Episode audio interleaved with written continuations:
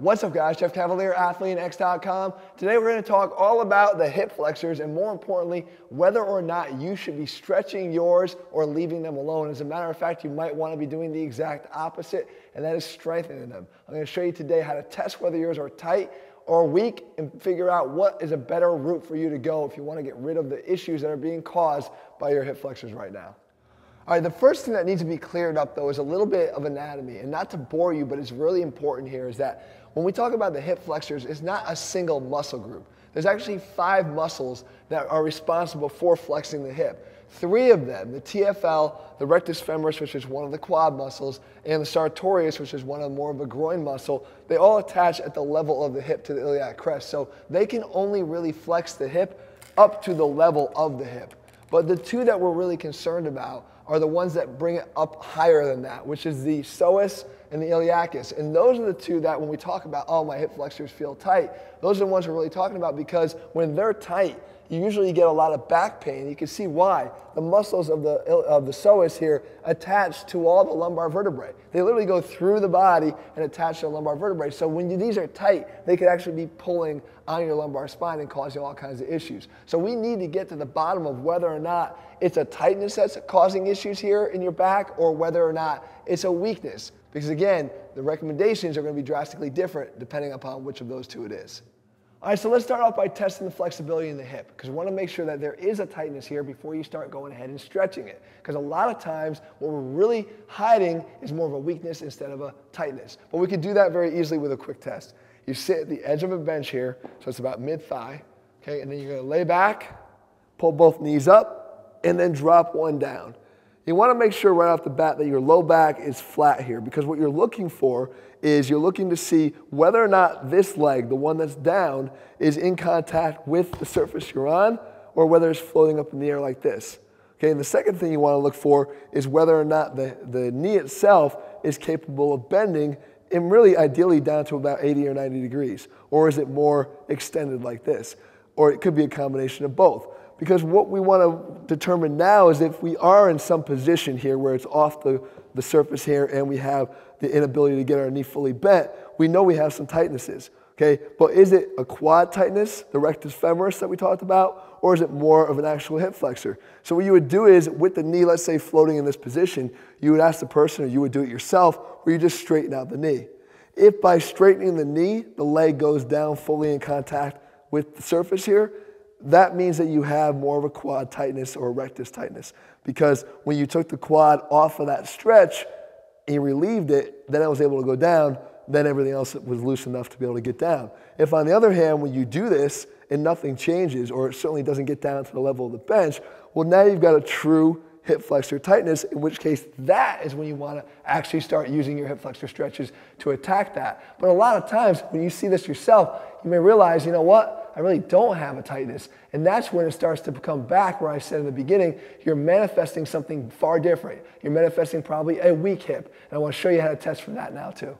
Okay, so let's say you did not have a tightness, but you still feel that there's something off in your hip. It's what's causing you to really always want to stretch it. And by the way, if when you stretch it, you tend to get a little bit of temporary relief, but then an hour later things are actually worse than they were before, then you're likely dealing even more with what we're going to talk about right now, and that is a weak hip flexor that all you're doing is stretching it and making it worse. So you want to do is you want to have a way to test that on you, and we can do that very simply.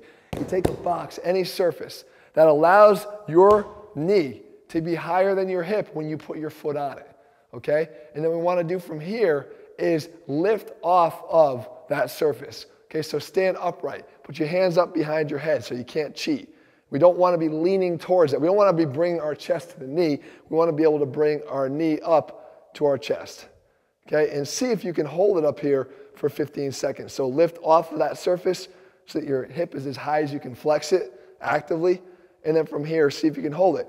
If you start to get a cramp in the outside of your hip, which would be in the, the, the tensor area here, that's a good indication that you have a weakness in this muscle group here because it's asking for help from another muscle down below that isn't really equipped to do what you're asking it to do, which is flex above 90 degrees. If you remember back to the anatomy we showed earlier, the ones that attach at the level of the hip are good at flexing you to that level, but they're not so good at flexing you above. So by putting ourselves in this position here where our knees are already above 90 degrees, now the only thing we can do is use either that iliacus or the psoas to try to get us up here. And that's where you're gonna find a good weakness if it exists. The other thing we could do is, we don't have to use this at all. We could just stand right here and pull the leg as high as we can, right? And then dynamically let it go.